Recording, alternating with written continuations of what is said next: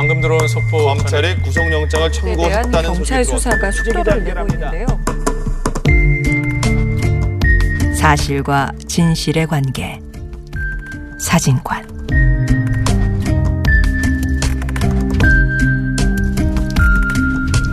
미디어 브리핑에서도 다뤘습니다만 방송통신위원회에서 재승인을 보류했던 TV조선과 채널A 승인 유효기간을 얼마 남겨두지 않은 시점인데요. 일단 TV조선은 심사에서 재승인에 필요한 점수를 받지 못했고 채널A는 가까스로 기준 점수를 넘겼지만 최근 강압, 협박성 취재 논란 그리고 검언 유착 의혹 등으로 인해 재승인 여부에 관심이 쏠리고 있습니다.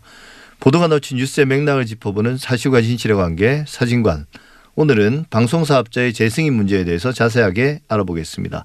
김태호 창원대 법학과 교수 나오셨습니다. 어서 오십시오. 예, 안녕하십니까. 먼저 뭐 지상파나 종편을 따지기 전에 정부의 방송사업자의 재승인 제도, 승인 재승인 제도 이건 언제부터 있어온 거고 이런 제도들은 왜 만들어 놓은 건가요?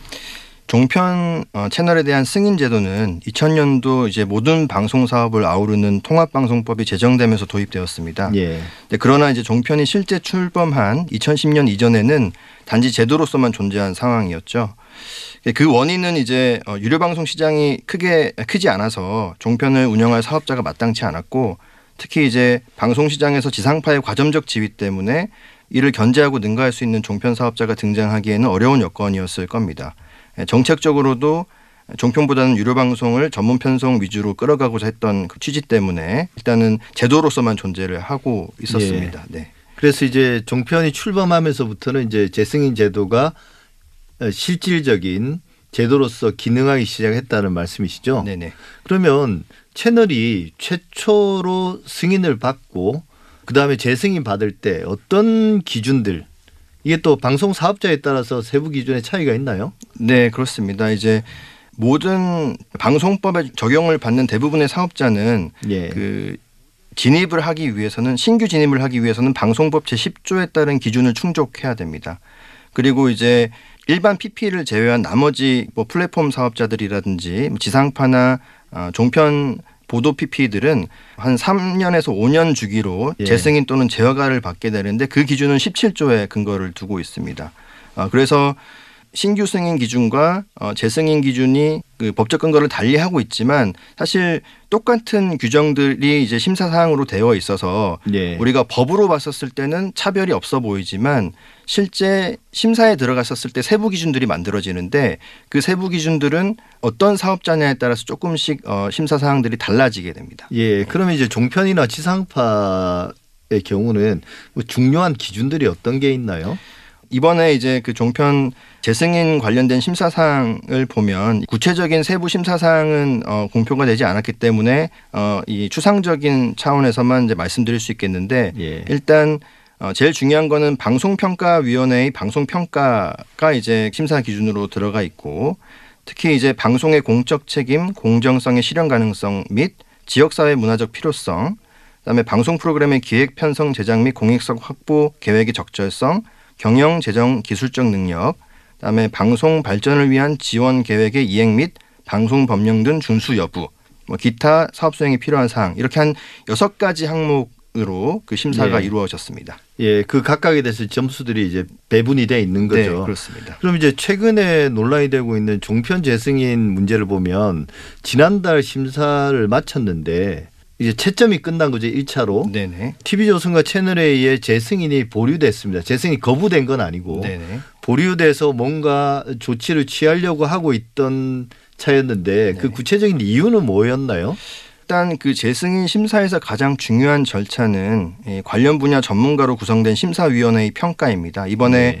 그 종편 심사위원회도 방송통신위원회 상임위원을 제외한 12명의 그 전문가들이 참여를 해서 심사를 어, 한 것으로 알려져 있는데요. 그 심사위원회 평가 결과가 재승인 여부를 판가름하는 중요한 잣대가 됩니다. 예. 예, 그런데 이제 에, 이번 심사위원회 심사 결과 TV조선의 경우에는 어, 1000점 중에 650점 이상을 획득해야 되는데 에, 650점 이상을 받긴 받았지만 특히 이제 방송의 공적 책임과 관련된 부분들 배점이 과락 어, 점수를 받았기 때문에 예. 그 경우에는 어, 조건부 재승인이나 재승인 거부가 가능한 상황입니다. 그러니까 210점이 공적 책임에 대한 평가 점수인데 네, 그게 이제 104.15점, 네, 네, 105점을 받아야 과락을 면하는 거죠. 네, 네 그렇습니다. 예. 어 그럼 채널 A 같은 경우는 어떻습니까?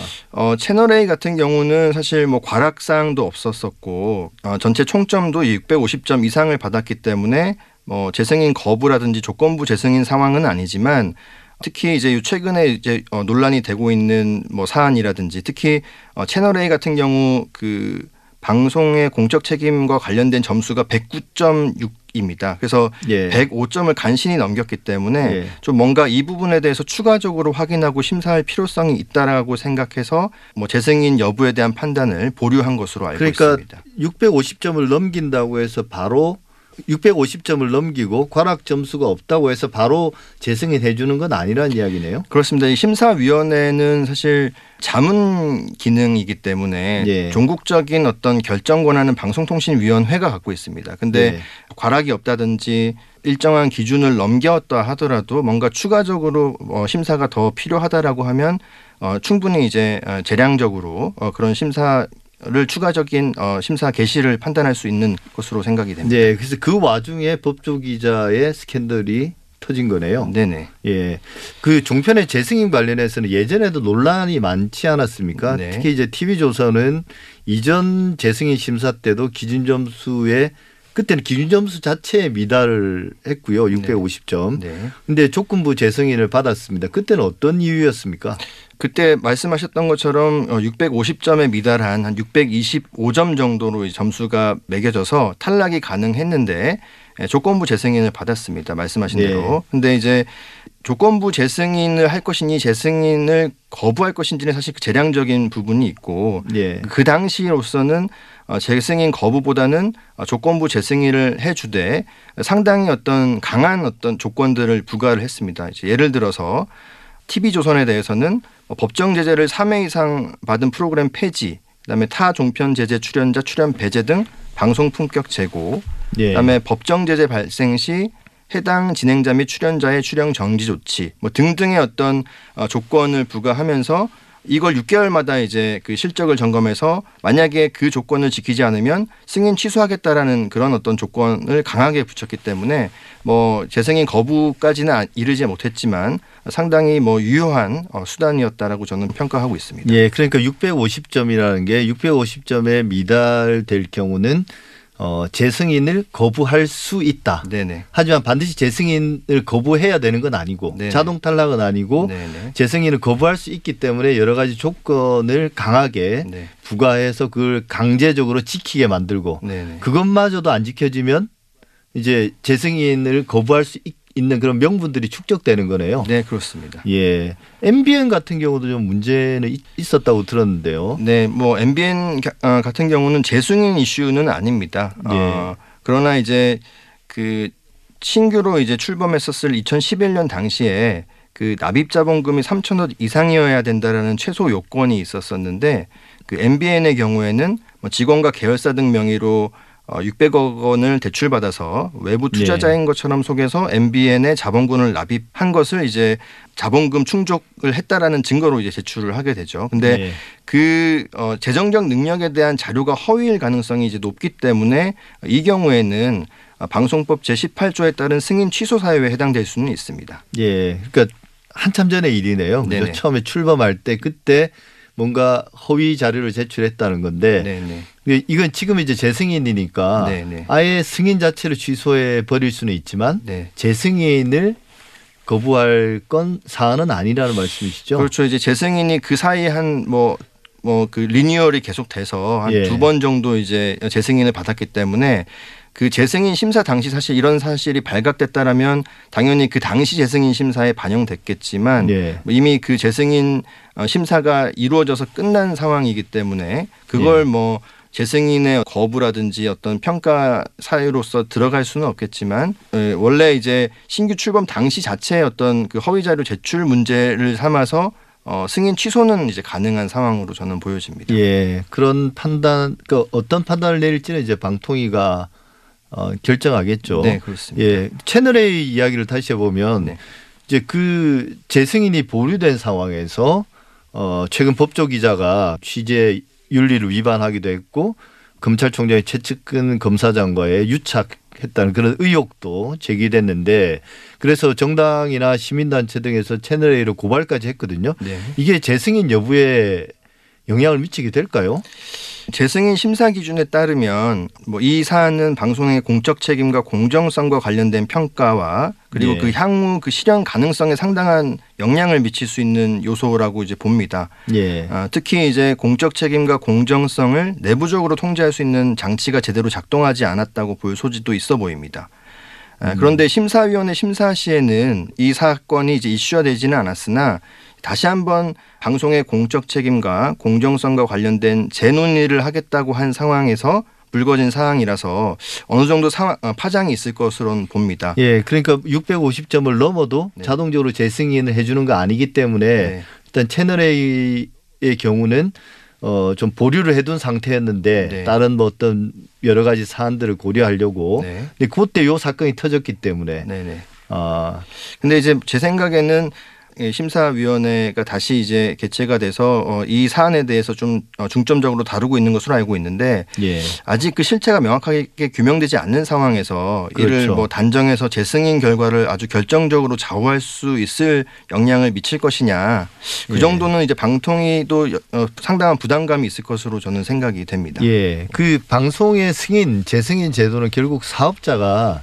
좋은 방송을 하도록 강제하는 규제 장치잖아요. 네네. 근데 그 목적을 달성하는데 이게 유효한 제도인가요? 그렇습니다. 이제 이론적으로는 재승인 거부도 할 수 있기 때문에 그 재승인 거부를 받게 되면 사실 사업을 더 이상 할 수 없는 문. 닫아야 되는 네, 거죠? 네. 네. 어, 그래서 이제 거부라는 뭐 최후의 보루를 가지고 사실 이 사업자들이 어떻게 보면 상당한 위협을 느낄 수 있는 어, 예. 그런 제도라고 할 수는 있는 건데 그렇게 이제 극단적인 상황까지는 가지 않고 재승인을 해주면서 여러 조건을 통해서 예. 종편의 바람직한 정책 방향을 좀 달성할 수 있는 수단으로 유용하게 활용할 수 있을 것으로 저는 생각이 됩니다. 예. 근데 뭐 시청자들이 체감할 정도로 크게 변하지는 않는 것 같아요. 그러니까 결국 점수가 계속 650점에서 왔다 네. 갔다 하는 거 아니겠습니까? 네네.